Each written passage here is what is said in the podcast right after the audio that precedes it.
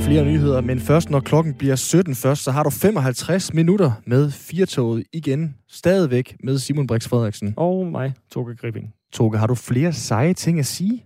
Uha, øh, ah, nu har jeg lagt den der liste. Jeg havde ellers forberedt nogle ting til dig. Ja, prøv lige at. Prøv lige at vente. Jeg går Jamen, det er fint. Altså, det er ikke nogen original. Det er desværre ikke nogen, jeg, jeg, jeg sad jo og prøvede at komme på nogen selv. Men prøv lige at vente. Prøv at hænge på. Jamen, jeg øh, hænger på, så kan jeg tale lidt imens til jer, øh, kære lytter, fordi jeg kan jo fortælle, at øh, sms'en selvfølgelig er åben på 1424 1424.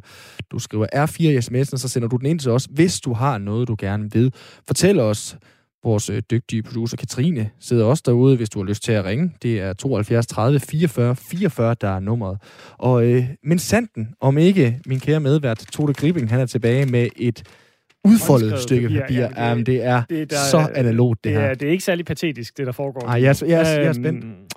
Jamen, altså, når man tager telefonen, så kan man Skal sige... Skal vi måske lige fortælle, hvorfor er det, Nå, ja, vi det er ting at sige. Ja. Det er, fordi jeg er svært betaget af, af den Twitter-profil, øh, der hedder seje ting at sige, som en, gang imellem skriver nogle seje ting at sige, simpelthen. Det, Ja. der sker, det er så, i går, Simon, da jeg fortæller dig om den her profil, så siger du, du har en sej ting at sige. Mm. Det er, når folk siger pis os. Altså, når de banner over noget. Ja. Så, altså, det skal være specifikt pis os. Ja. Så siger du, det er penge på spansk. Ja. Ding dong. Det bliver simpelthen optaget på seje ting at sige, og du bliver citeret for den, og det hele. Ja, Og så får jeg mindre værtskomplekser. Øhm, og det skal ikke være navlpilleri her øh, fra og, øh, og til resten af timen, men jeg vil gerne lige bruge et par minutter på det, fordi nu kommer min øh, bedste forsøg her, og, øh, og jeg vil ikke citeres for dem alle sammen, fordi nogle af dem, dem tror jeg simpelthen også, jeg har stjålet, og det kan også godt være, at de er blevet postet i forvejen, ikke? Men Ja. altså, lad os prøve det. For eksempel, hvis der er nogen, der ringer. Hvis du ringer til mig, Simon, Ja. og jeg tager telefonen, Ja. så siger jeg, det er den flotteste af os to. Det er ret sejt at sige. ja, det er også ret sejt at sige.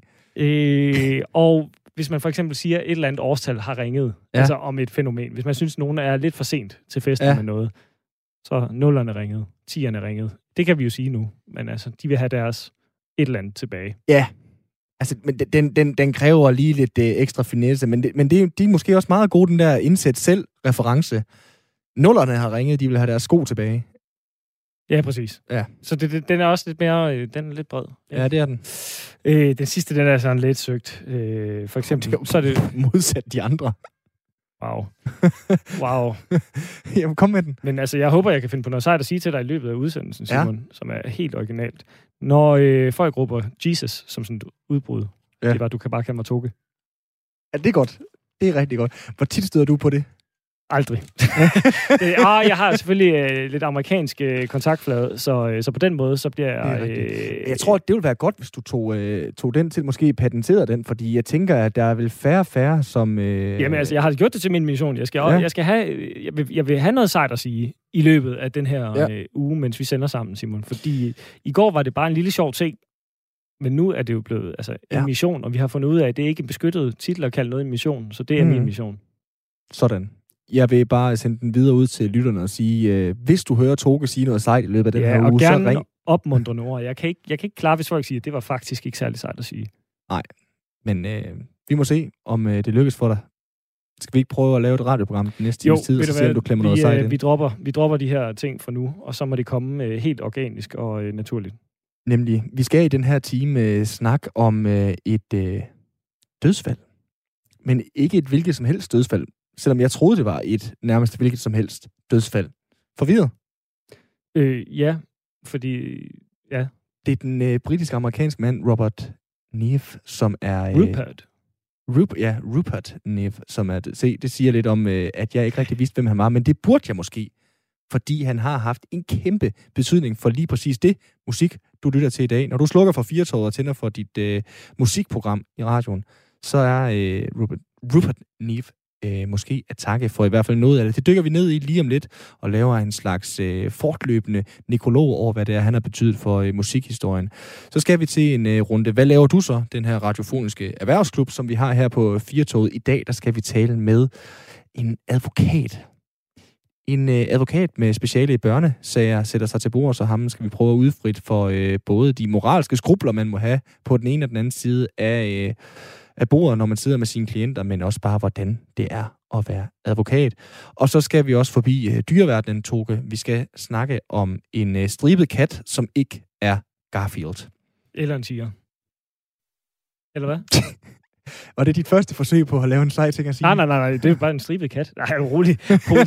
Du, du går, ja, du er rigtig sådan, øh, du kigger over skulderen nu, hva'?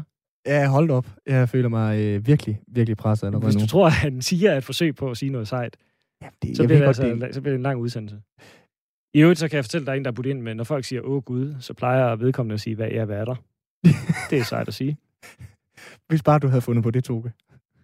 Ja, der er min lidt mere uh, international. Ja, det er den da. Det er rigtigt. Jamen, øh, Firtoget Goes International. Her nu, der skal vi bare i gang med anden time Ja, tak. af Firtoget.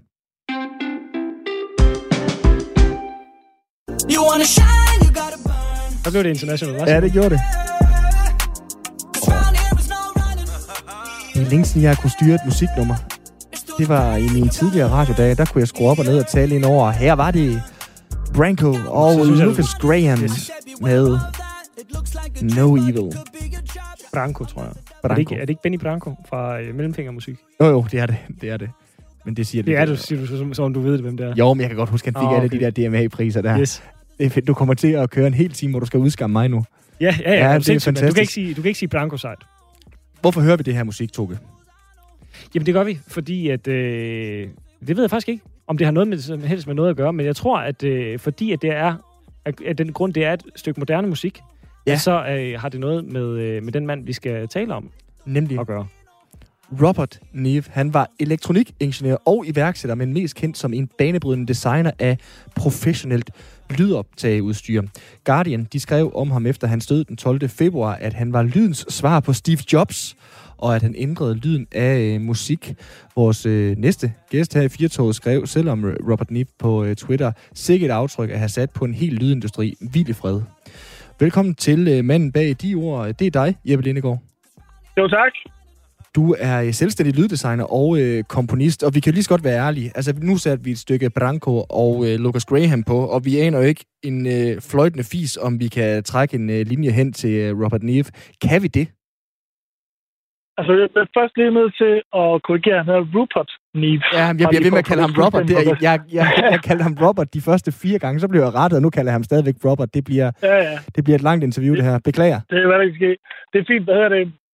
Ja, altså, det, det er svært at sige. Nu har jeg ikke lige øh, hørt de numre, du har spillet, men altså, han har i hvert fald sat sit aftryk øh, øh, på, på, hvordan vi laver musik i dag. Altså, det startede jo med, med, altså, med de store mixerpulje, som man kender fra, fra store kendte studier og film og så. Øhm, og i dag er det måske sådan mere emuleringer af de her, øh, hvad skal man sige, øh, det her hardware-udstyr, som man så har i digital form. Og det er måske nok nærmere det, uden jeg ved det med sikkerhed, som øh, Lucas Graham i hvert fald øh, har lavet der, ved at tro.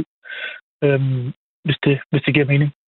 Kan man, øh, vi vender lige tilbage til, til, til, hvad emuleringer er om, om lidt, men kan man sige det så firkantet, at, at musik simpelthen øh, ikke havde lyttet så godt i dag, hvis, øh, hvis ikke det havde været for ham? Altså, man kan i hvert fald sige, at, at han har været afgørende for den, den, øh, den lyd. Altså, han, jeg, jeg, jeg plejer sådan at sige, at han er, han er audio engineers svar på Beatles.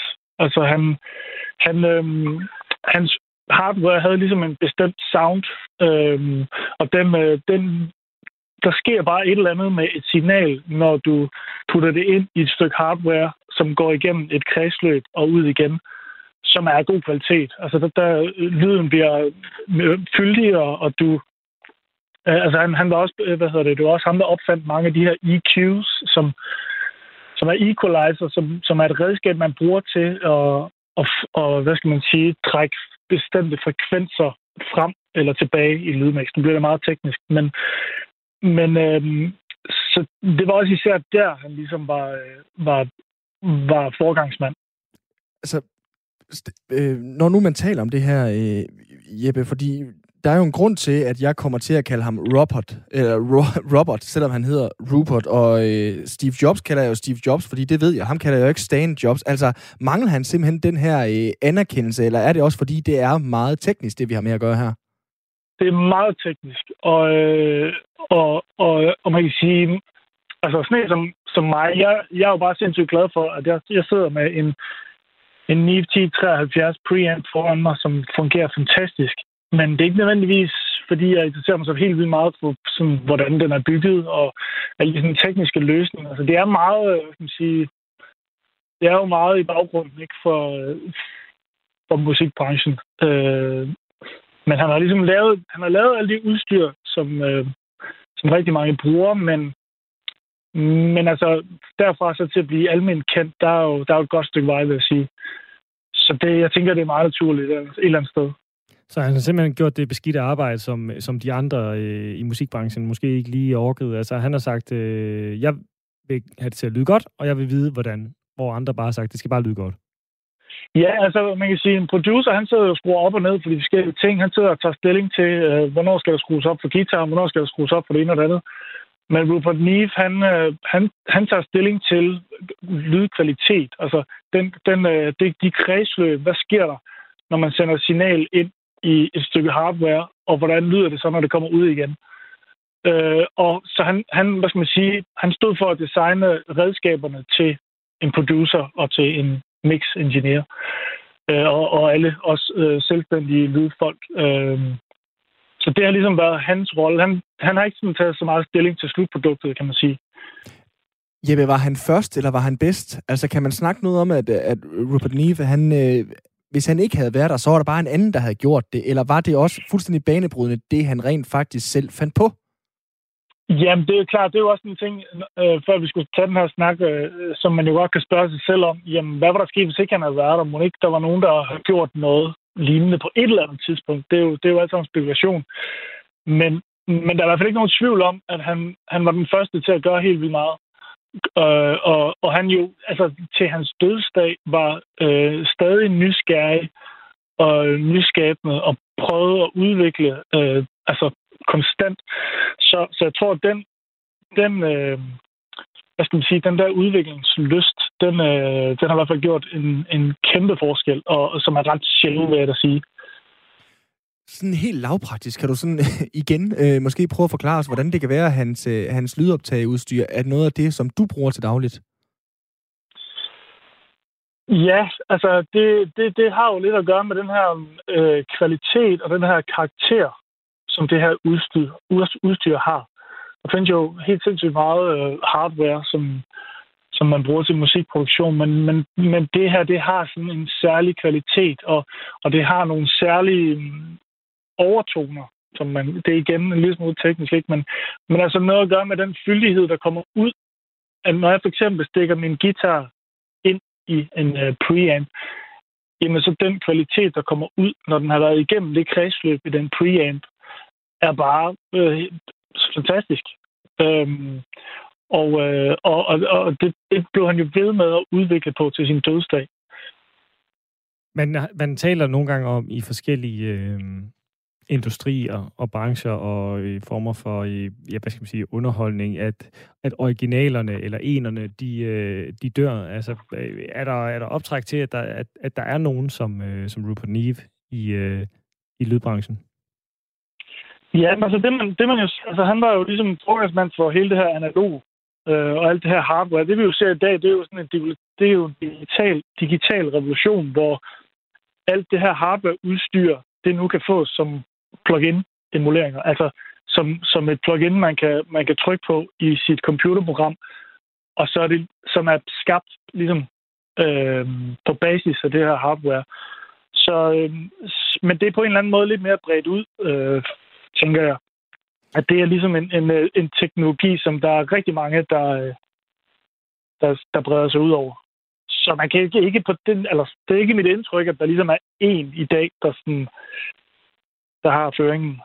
Sidder sige det du, sådan. nej, sidder du og bliver sådan lidt, øh, lidt romantisk? Altså, er der også et, et, en form for, for tab over det her med, at, at, at Rupert Neve, han er væk? Altså, at, øh, jamen, at det var en anden tid, og, øh, og der bliver ikke med, altså, flere som ham, der på den måde kommer til at tage de øh, altså, lange, lange, lange øh, skridt fremad for, øh, for, for lydkvalitet, eller, eller hvad? Helt klart. Altså, altså jeg, jeg, jeg sammenligner, ham, sammenligner ham lidt med Beatles. Ikke? Altså, dengang, det var, det var jo også en anden tid. Så når du gjorde noget nyt, var det jo, sådan, var det jo revolutionerende. Ikke? Og i dag, der har vi på en eller anden måde været, været omkring det meste. Ikke? Altså, det, det er sværere at, at lave noget banebrydende nyt i dag. Men det er helt klart inden for sådan den digitale verden, vi ser det nu, hvor man kan sige, at vi er ved at være...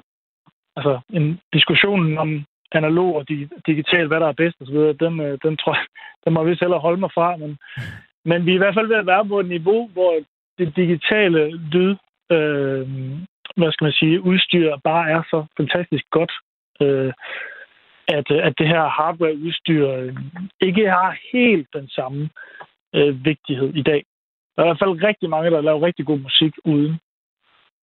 Lige her til sidst, øh, Jeppe, så tror jeg måske, øh, vi, vi prøver at, øh, at lege lidt med dig. Nu må vi se, om du øh, så kan være med. Altså, som sagt, Jeppe Lindegård, lyddesigner og komponist. Vi snakker om afdød Robert Neve. Er han toppen af kransekagen for sådan en øh, digital analog ekspert som dig, eller er der andre, som vi øh, bruger nærmest dag ud og dag ind, men som vi ikke er bevidste om os menemænd at sætte pris på? Ja, det, den, er, den, er, den er svær at sige. Altså, altså, fordi jeg synes, at Neva var en ener, hvor man kan sige, at der er jo helt vildt mange andre, der også har været med til at udvikle øh, øh, hardware og, og nu software. Og, men på en eller anden måde var Rupert Neve bare sådan en pioner. Altså, det var, det var ligesom ham, der, der, gjorde, der gjorde tingene først. Mm. Øhm, og så er der, og så er der altså en hel masse andre, der jo selvfølgelig også har udviklet fantastisk hardware, men, men det er på en eller anden måde ham, der ligesom er ikonet. Og, og det er ham, som alle, altså hvis jeg, hvis jeg siger en, en Neve 1073, så ved alle, hvad jeg næsten tro, der, der har noget med musikproduktion at gøre, hvad det er. Øhm, så, så på den måde, der, der vil jeg sige, at han var, altså han er den største ener, vi har, vi har haft. Og nu øh, lover jeg i hvert fald, at jeg kommer ikke til at øh, glemme, at han hedder Rupert og ikke Robert. Jeppe Lindegård, tusind tak, fordi du var Sådan. med her. Tak. Selv tak. Altså lyddesigner og øh, komponist til at øh, ja, lige lave sådan en øh, radiofonisk nekrolog over den her øh, pioner inden for lyddesign. Sådan der, så fik jeg også lige skruet op for øh, lyden. Det var fordi, vi hørte øh, Branko og Lucas Graham. Den startede lidt højt lige før. Yes, og nu skal vi måske øh, starte højt igen, og så ned i, øh, ikke klar? i tempo, men i volumen.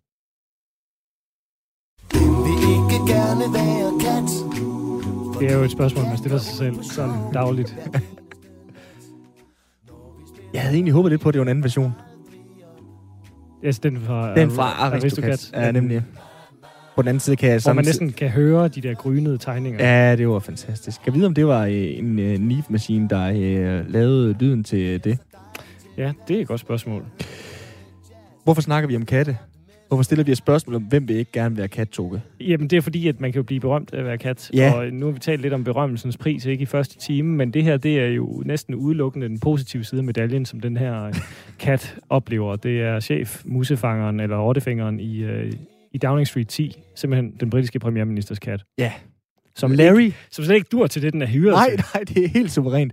Jamen, skal vi lige prøve at wrap op til at starte Ja, tak. med? Altså, det er simpelthen fordi, at der er en officiel titel i Downing Street number 10, altså der, hvor premierministeren i Storbritannien bor. Og den titel, det er chef musefanger. Den Og- titel besidder katten Larry og har gjort i hen ved 10 år. Ja, tak. Og det er faktisk den første kat nogensinde, der har fået den officielle titel. Simpelthen. Øh, den kom øh, med øh, David Cameron, som øh, var den første premierminister til at have Larry under sig. Så øh, fangede den i løbet af sine første par måneder som chefmusefanger. Og hold nu fast derude, kære lyttere. Tre mus. Ja, den har ligesom taget den her titel, og så har den egentlig bare taget godt og grundigt øh, røv med en. Ja.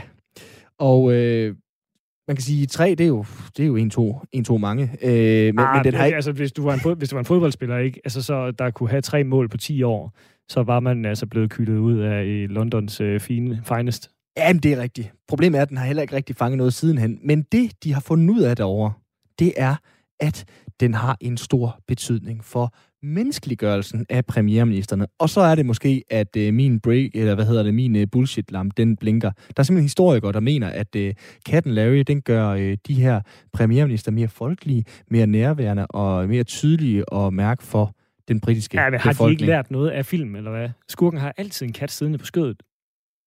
Er det kun, Altid. Er det ikke Okay, kun altid. James Jo, Bond? jo. altid det er måske en stramning. Men den er blevet parafraseret mange gange, den her kat. Den er blevet parafraseret mange gange. Ja, Voldemort havde ikke lige en kat. Nej, det, han, han havde en slange. Det er rigtigt. Chefslangen Yes. i Downing Street. Ja, det kan jo sikkert også fange rotter, men altså, det, det, og hvorom alting er. det er faktisk rigtigt. De hedder der også mus. Ja.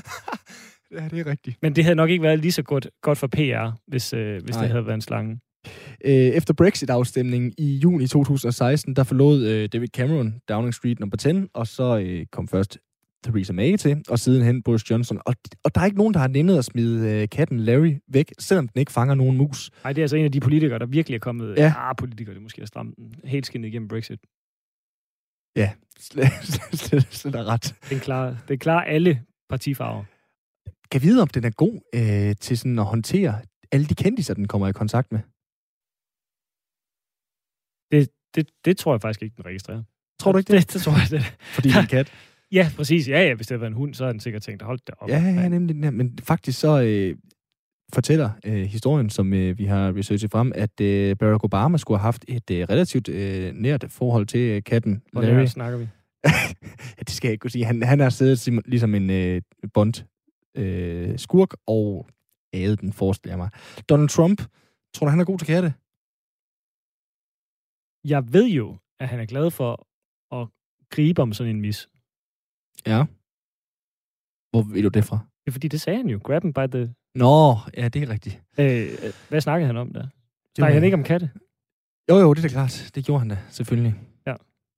Men øh, problemet med katten Larry, det var, at da Donald Trump var på besøg i Downing Street 10, der øh, holdt den sig lige en lille siesta under limousinen til Trump, så han blev simpelthen forsinket på grund af katten Larry. Okay.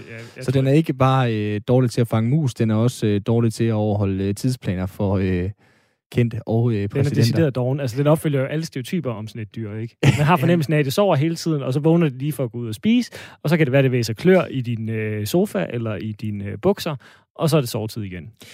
Jeg ser jo sådan en Garfield for mig, der bare tøffer rundt inde i en meget, meget, meget mondæn lejlighed inde i det centrale London, og så nogle gange så øh, siger den lige goddag. Altså, det, det, det er sgu et spøjsdyr at have som kæledyr, er det ikke det? Hvordan har du det med katte? Jeg har det fint med katte. Har du det? Jeg er vokset op i et kattehjem. Ja, Er det rigtigt? det er simpelthen. Så, øh, så jeg har det fint. Men i øvrigt, så ligner den overhovedet ikke gaffel. Den er hvid og grå øh, og sorte, øh, grå og sorte striber. Øh, men kan du simpelthen ikke fordrage katte? Ej, jeg, det... Ah, Hvad er det, du har imod alt, jeg sådan har et øh, relativt nært forhold til? I går var du efter mig med Valentines, og, så, og nu kommer du med katten også. Øh, jeg skal passe på med at kalde dig sart, men det, du tager det meget nært. Ja, det, her. gør jeg faktisk. Ja. Ja. Øhm, jamen, jeg synes bare, det, det, det er et spøjsdyr. Jeg, jeg forstår ikke sådan... Jeg tror ikke, jeg forstår tanken om at have et øh, kæledyr, som passer sig selv.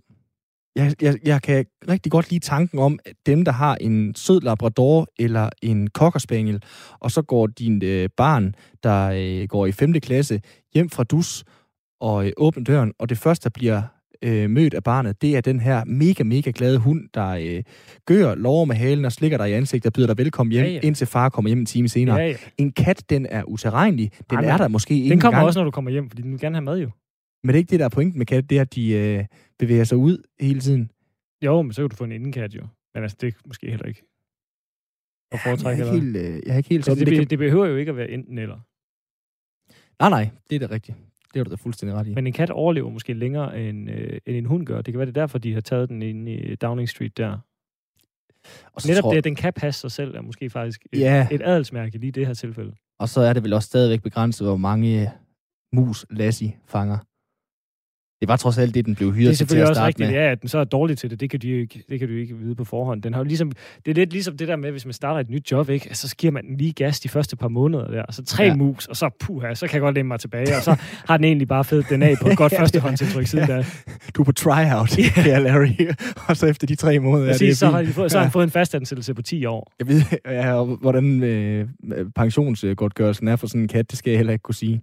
Øhm, jeg har fundet en liste over kendte katteelskere, som måske burde overbevise mig om, at jeg rent faktisk burde eje en kat, selvom jeg egentlig ikke er så glad for øh, dyret. Freddie Mercury, han havde øh, katte, der hed Tom, Jerry, Oscar, Tiffany, Delilah, Goliath, Miko, Romeo og Lily. Jeg vil sige, vi starter i klassikerne, og så ender vi i de mere obskure her. Jamen, det, vi behøver ikke tage dem alle sammen. Ernest Hemingway, han ejede hele 30 katte. Så en crazy cat man. Ja, det er, det er vanvittigt. Og han, Ja, 30 det er måske øh, lige voldsomt nok. Men jeg synes også, at det kan godt være, det er indbildning, men hans hus nede i Florida Keys, jeg synes også, der er et eller andet med katte dernede. Ja, Det kan godt være, jeg husker galt. ja, Jeg har været nede og kigge der. Jeg skal ikke kunne sige det. Men hele den der forsamling af, af kunstnere, som også residerede i Paris på et tidspunkt, der var F. Scott Fitzgerald jo også, øh, han havde også en kat, den opkaldte han efter Chopin. T.S. Eliot, øh, digter, han elskede også øh, katte, og havde en, der hed Nolly Pra, og skrev en hel bog med digte om katte. Faktisk øh, digte, som lagde grundstenen til musicalen af Andrew Lloyd Webber, Cats. Det var Sådan. godt, vi ikke øh, tog øh, noget fra øh, den helt forfærdelige Jeg film. vil sige, min kattetrivia, den er godt nok, den efterlader noget tilbage at ønske. Det Ja. er ikke meget, jeg kan, altså det er ny viden for mig, det her, du præsenterer. Churchill havde en kat. Jock, han var fast inventar i øh, Winstons seng. Har du haft din kat med i seng? Nej, øh, det har jeg ikke. Okay. Det har jeg ikke. Jeg har, i, haft den ved siden af min seng. Det er meget britter, jeg har taget fat i her. Og det er måske også øh, forklaring på, at de har et, øh, et specielt forhold til mange dyr. Vidste du godt, at der også øh, på Tower of London var, øh, var ravne? Ikke bare øh, hyggeravne, men simpelthen reelle ravne. Nej. Der Det er er, ja. øh, nej, der er øh, stadig øh, væk ravne på Tower of London, som skal sikre, at øh, Storbritannien de går godt igennem krisesituationer. Og her for nylig, der manglede en af de seks ravne, nemlig den kvindelige ravn, Merlina.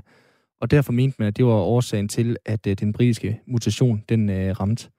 Så der er et eller andet med de her aristokratiske britter og øh, deres forhold til øh, dyr på, øh, på specielle. Ja, det kunne være, at de skulle skrue ned, mere ned, lidt ned for overtroen og mere op for øh, virkelighedsnærheden. Ja, slet ret. Skal vi øh, parkere øh, kattesnakken? Ja tak. Vi smækker den lige en tur i kattebakken. gerne være kat Fordi en kat går ud på show Hver eneste nat Når vi spiller holder vi derfor aldrig op For kattemusik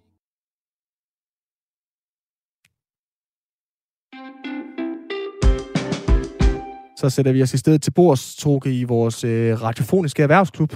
Vi øh, stiller det her spørgsmål. Hvad laver du så? Øh, hvor tit har du fået det til et øh, bryllup, konfirmation eller et eller andet? Jo, det, det hænder. Især hvis, øh, hvis man lige får sagt et eller andet, altså der henter af, at man har, ja, så Ja. man har snakket med en eller anden på arbejde. Så, nå, jamen, hvad laver du egentlig?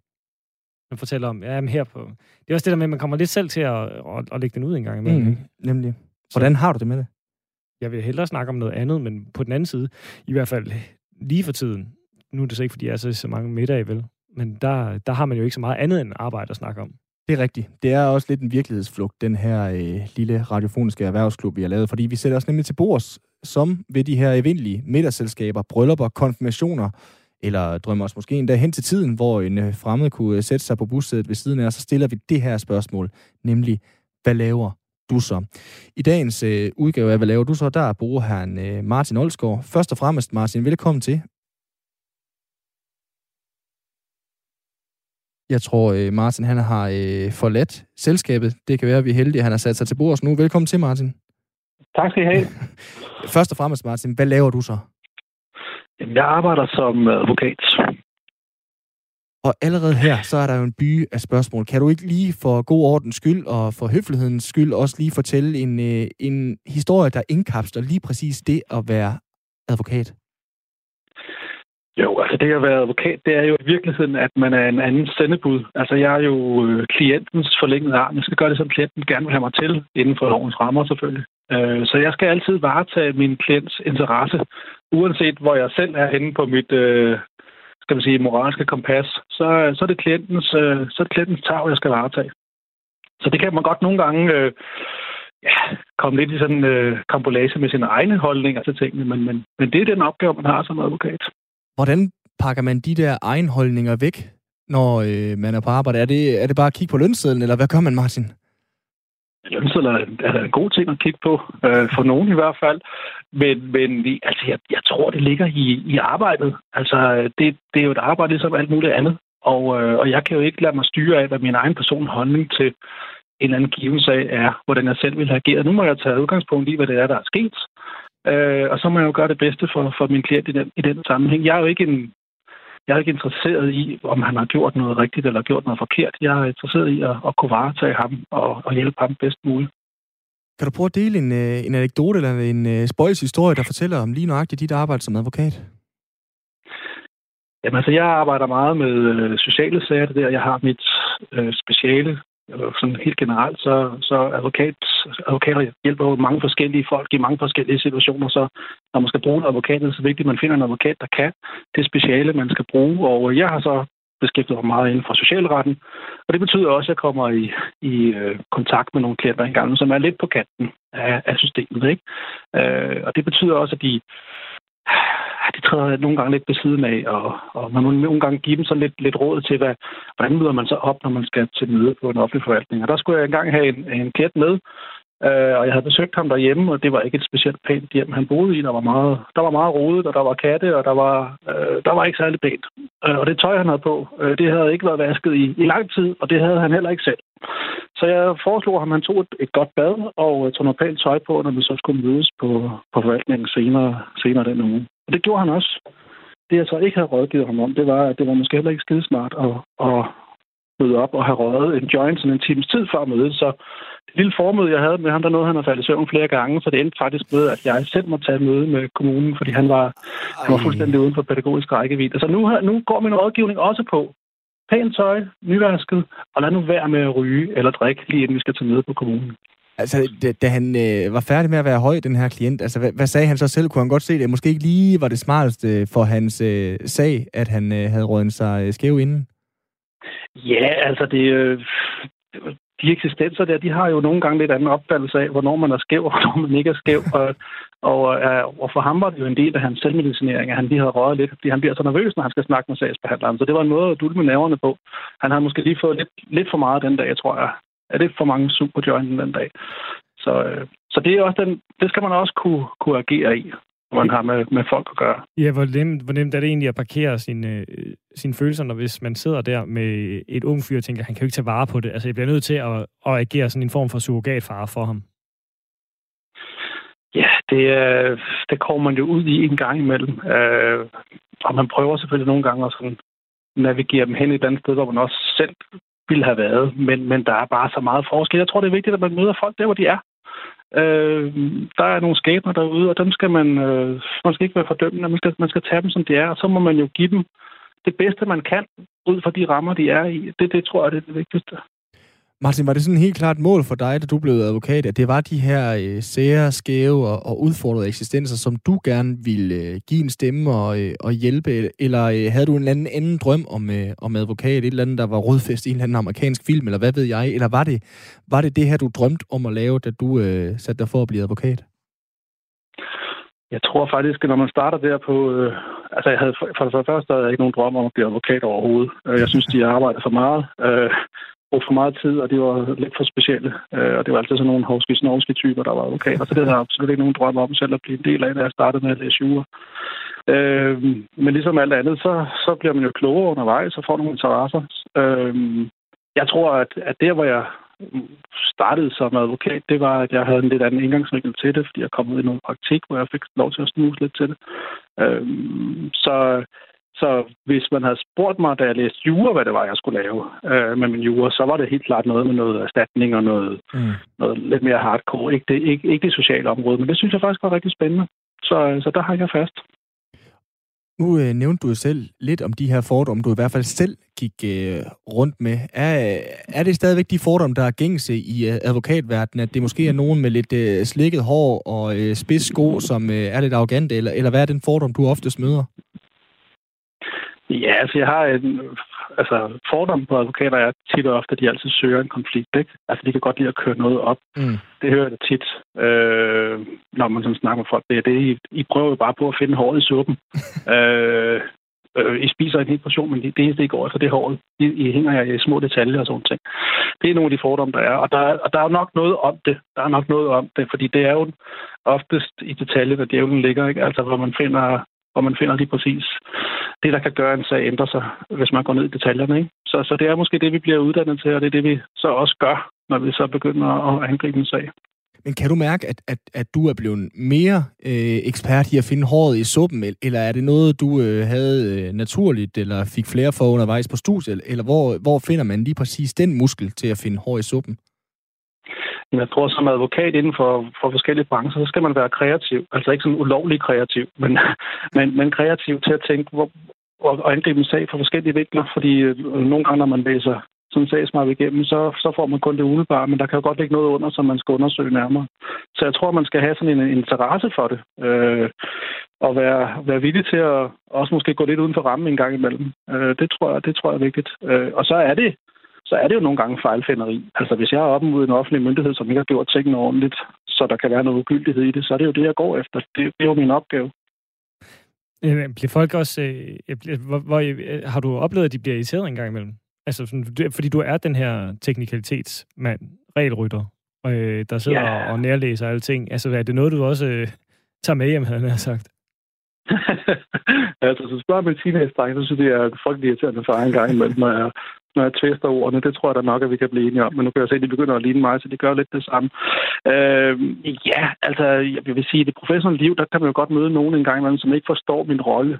Altså, jeg har jo også et eksempel er, at jeg kan jo godt have en, en, en sag, hvor, hvor et forældrepar øh, er under mistanke for at have har udøvet vold mod et spædbarn, når man undersøger spædbarn og finder en masse skader og sådan nogle ting.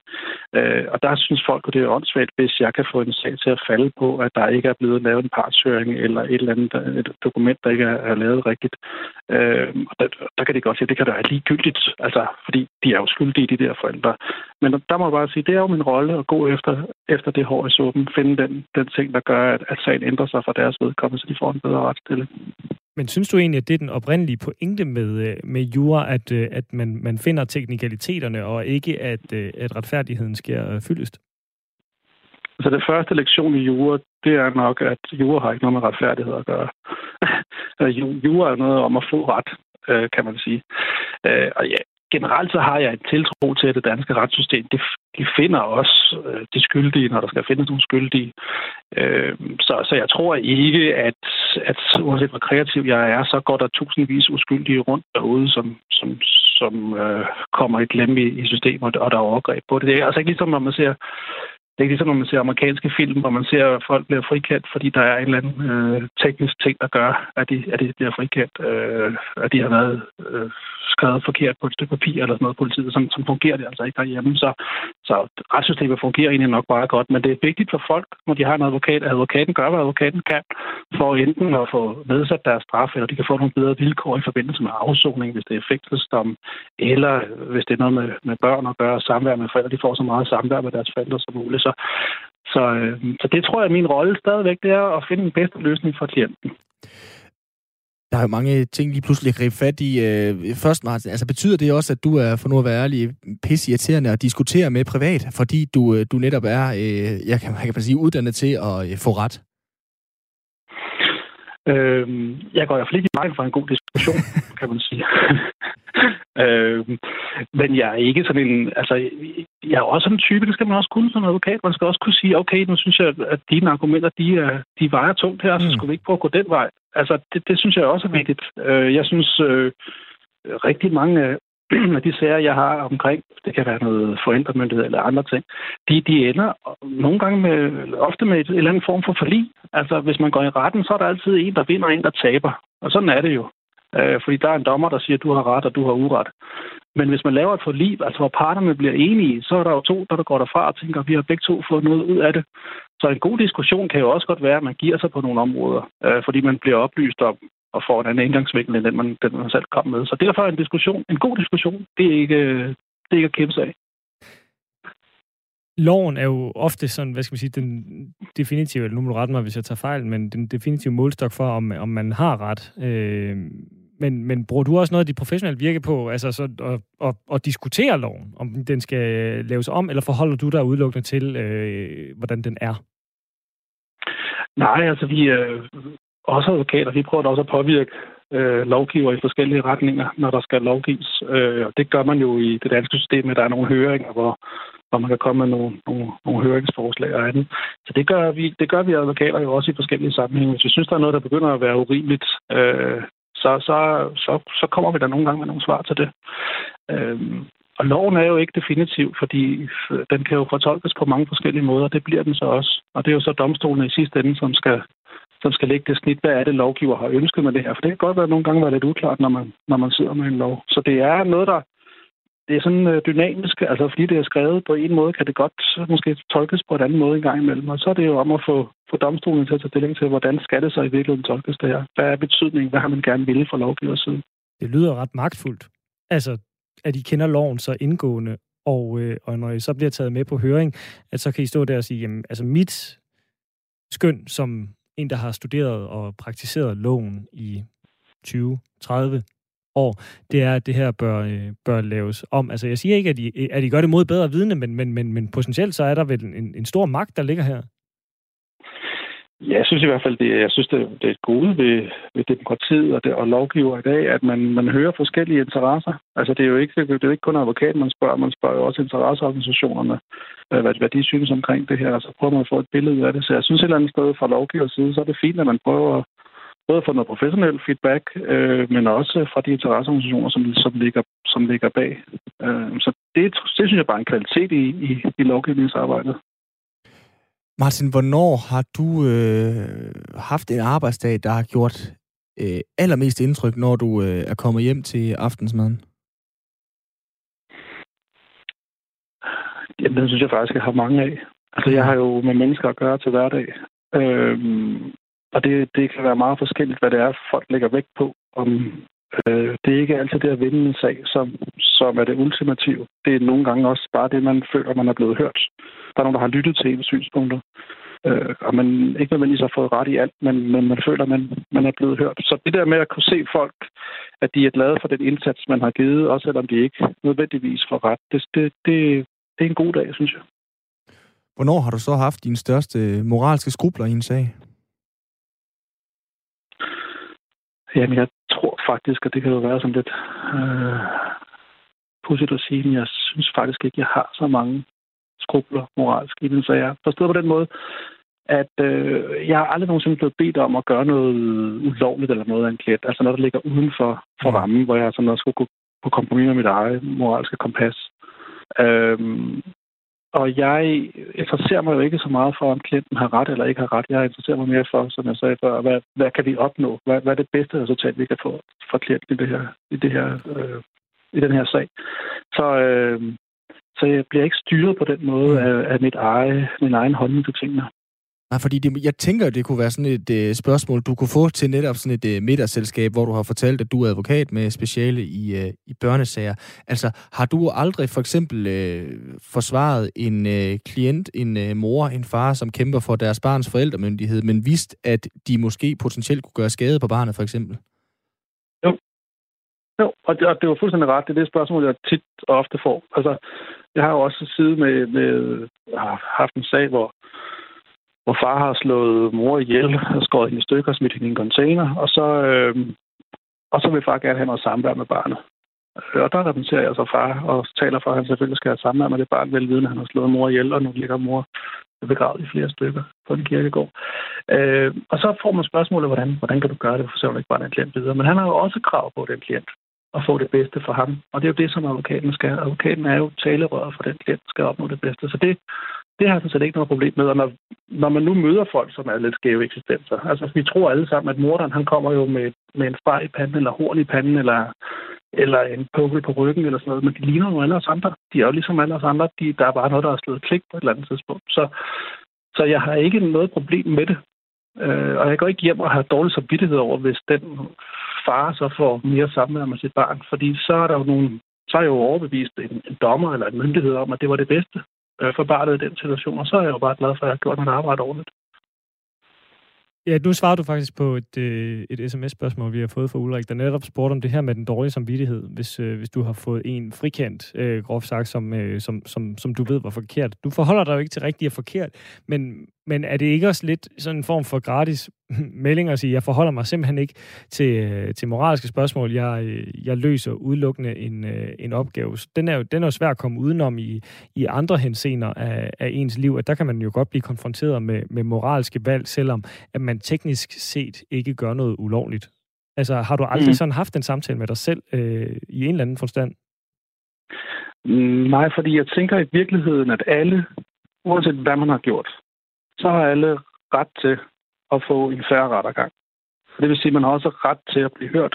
Øh, og så er det jo min opgave at skal, skal tale klientens sag. Og hvis jeg så kan overbevise dem, der skal tage beslutningen, det er jo ikke mig, der tager beslutningen, det er jo ikke mig, der frikender ham eller dømmer ham. Øh, men dem, der skal tage beslutningen, hvis jeg har gjort mit arbejde ordentligt, øh, og gjort det så godt jeg kunne, og de så er med på mine synspunkter, så har jeg det sådan set fint med det. Øh, uanset hvad man har gjort, så har man sammen krav på at, at få et forsvar. Øh, og det, det, tænker jeg, det tænker jeg er vigtigt. Jeg har ikke så mange straffesager, øh, hvor jeg møder morder på den måde. Men jeg møder dem i de sociale sager, fordi det, det bliver ofte til en social sag efterfølgende. Ikke? Øh, så det er der, der, jeg møder dem, og det er jo altså det er jo altså mennesker, som har ja, som måske bare har gennemgået noget af deres liv, som har været lidt svært for dem. Så jeg forholder mig som sagt ikke til, hvad jeg, hvad jeg synes, der er rigtigt og forkert, eller om, om ham der er skyldig eller ikke skyldig. Jeg forholder mig til, hvad jeg kan bevise og dokumentere og hjælpe ham med. Jeg øh, råder nok i noget, som du vil sige, det forholder du dig ikke til her, øh, Martin, men, men når du repræsenterer en klient, så repræsenterer du jo også en person. Øh, I en sag for eksempel om samvær med et barn, jamen, så er der jo også et, et barn involveret i den her sag om samvær, hvis man nu antager, at forældrene har gjort et eller andet forfærdeligt, mm. enten mod den anden forælder eller mod barnet. Øh, så, så, så, tager, altså, så varetager du egentlig barnets interesse ved at varetage øh, din klients interesse og overbevise en dommer om, øh, eller hvem det nu er, at, at du faktisk også over, varetager barnets interesse. Det bliver lidt rodet nu, men, men, men altså, forstår du, hvad jeg mener? Hvor jeg, hvor jeg vil hen Ja, jeg tænker, ja, altså, om, hvis der er et barn involveret, så tager barnets interesse, der skal ikke følge min klients interesse. Er det, du spørger om? Ja. Ja, altså, øh, det er jo stadig min klients interesse. Øh, jeg kan jo godt have en holdning til, at jeg ikke synes, det er bedst for det barn at have samvær med den far eller den mor, som jeg repræsenterer. Men hvis det er det spørgsmål, hvis jeg repræsenterer far eller mor, så er spørgsmålet for mig, hvad er det, de ønsker? De ønsker mere sammen med deres barn, så er det det, jeg går efter. Øh, jeg kan jo godt råde nogle gange og sige, jeg synes ikke, du skal gå efter at få overnattende samvær til at starte med. Jeg synes måske, vi skal starte stille og roligt op og sådan nogle ting. Den måde kan jeg jo godt give noget vejledning i. Men hvis de kommer og siger til mig, Martin, den her sag, den kører du udelukkende på, og nu skal mit barn hjem og sove øh, hjemme hos mig, jamen så, så, er det det, så går vi all in på det. For det er klienten, der bestemmer. Martin, det er så min øh, pligt i det her øh, interview nogle gange at være hægtet øh, lidt af, fordi jeg, jeg sidder stadigvæk øh, med den historie, du fortalte om, om den far, der havde slået øh, moren øh, ihjel, og jeg tænker, det vil man nok også sidde med ved, ved middagsselskabet, og det er jo det, det her element, hvad laver du så, kan, det er jo, vi kan jo få nogle af de her nuancer ind, som vi måske ikke nødvendigvis får, når vi hører om sådan nogle sager, øh, i det her tilfælde fra, øh, fra advokater. Så Martin, prøv lige at fortæl mig, hvis du kan, hvad der er øh, sådan de gode argumenter på farens side, når nu at han har gjort noget, der er så utilgiveligt, øh, som at slå mm. en, øh, et andet menneske ihjel? Jamen, først og fremmest, så, øh, så er han stadig far. Altså, han øh, holder ikke op med at være far, fordi han har slået mor ihjel.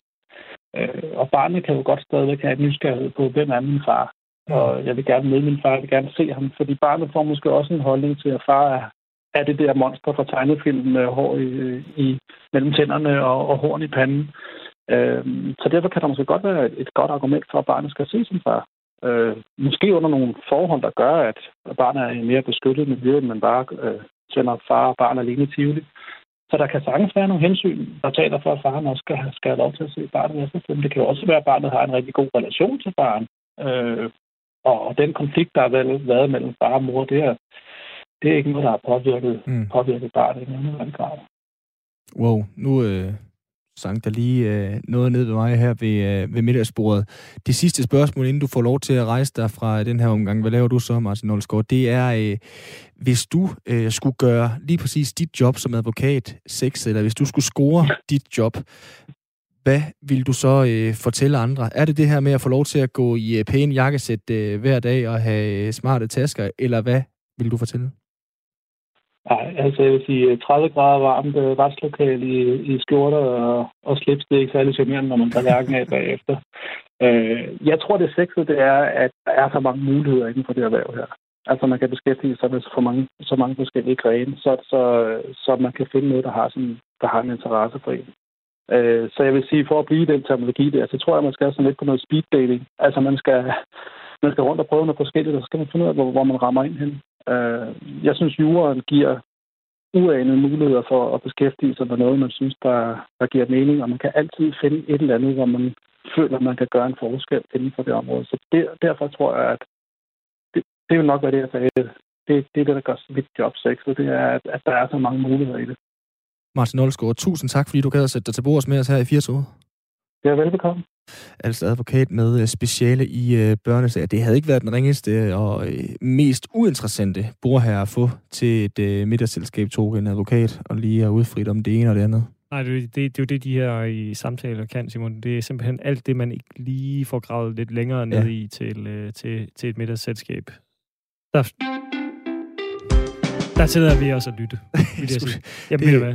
Beklager, jeg Det er var... mine kunstpauser, Simon. De er utilgivelige. Ja, men vi har faktisk også fået øh, en sms på, at vi skal passe på med ikke at tale i munden på hinanden, og det er jo nogle gange svært, når man bliver grebet af en øh, begejstring. Og så prøver jeg jo at kigge på dig og se, hvornår holder du en øh, pause, som er en kunstpause, Ja, tak. og ikke bare en øh, pause, fordi du gerne vil videre til noget Og der er andet. problemet, at jeg øh, har et stenansigt. Jeg, Du er fuldstændig jeg, jeg, umulig at giver, jeg giver intet væk. Det kan være, at jeg kan få et smil frem på det øh, stenansigt øh, i løbet af de næste par minutter, inden vi lukker af for i dag, fordi øh, der er en øh, god nyhed fra det øh, kinesiske biografmarked. Ja, der Der- skal jeg i jo over lige om lidt. Ja, Så det glæder jeg mig til. Ja, det er super godt.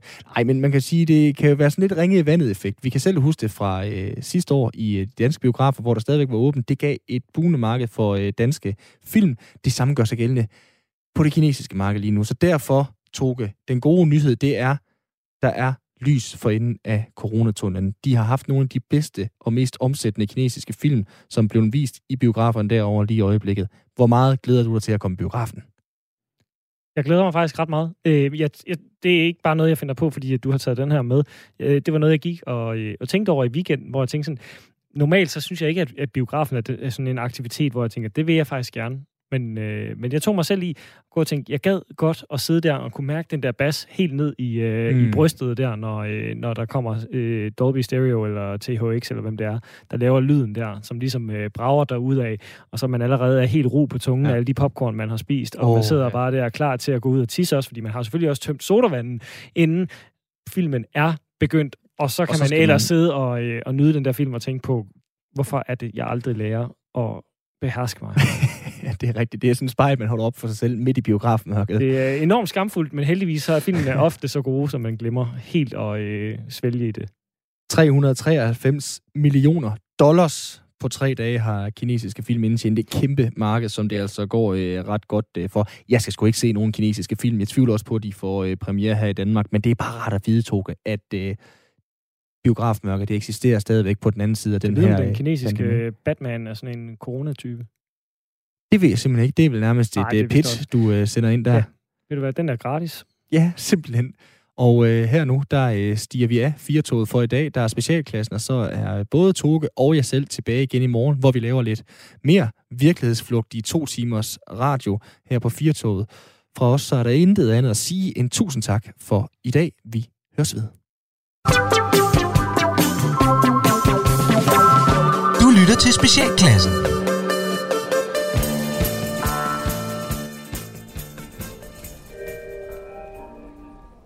Ja, så står jeg her på øh, Aarhus Hovedbanegård for at spørge en tilfældig dansker, hvor han eller hun er på vej hen. Og øh, ja, jeg kan se, der kommer en der.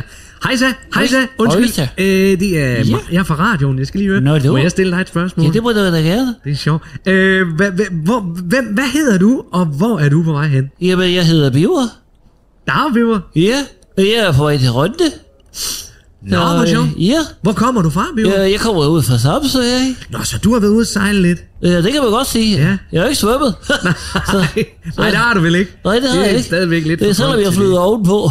Ja. Ja, de franske hotdogs og kafeteriamaden har jeg fået lov at sætte sin præg for mig. Det er, jeg er jo normal langtidschauffør. Okay, du er Så- langtidschauffør. Jeg er langturschauffør. Ikke lang, eller det er også Ja, lang tid, men langturschauffør. Nej, det var da mig, der stod og vrøvlede Det skal du ikke på. Sikke noget. Nej, en langturschauffør Ja, selvfølgelig. Så, øh, men det er jo svært lige at få sin lastbil med over med færgen der. Det koster over forbrug, så ja. Jeg er på god ben, og så med tog og bus for resten. Så nu skal jeg mødes med Jonas, min gode ven. Ja, og hvad Ja. skal, hvad skal dig og Jonas så, når I ligesom... Nå, vi skal lige ned og have frokost nede ved året og kigge på nogle damer. Der er en lille der. drengetur i, Ja, det må øh, man sige, og så skal, vi, der. så skal vi ud til Rønne bagefter. Til Rønde. Ja, vi skal være der ved 6 tiden, så starter vi op med en lille ceremoniel ting, og så skal vi til Danmarks første hekseafbrænding siden 1693, hvor vi skal brænde hele 12 hekser af. Det er jo et helt lille stykke af Danmarks historie. Det bliver simpelthen så hyggeligt. Ja, det... Det,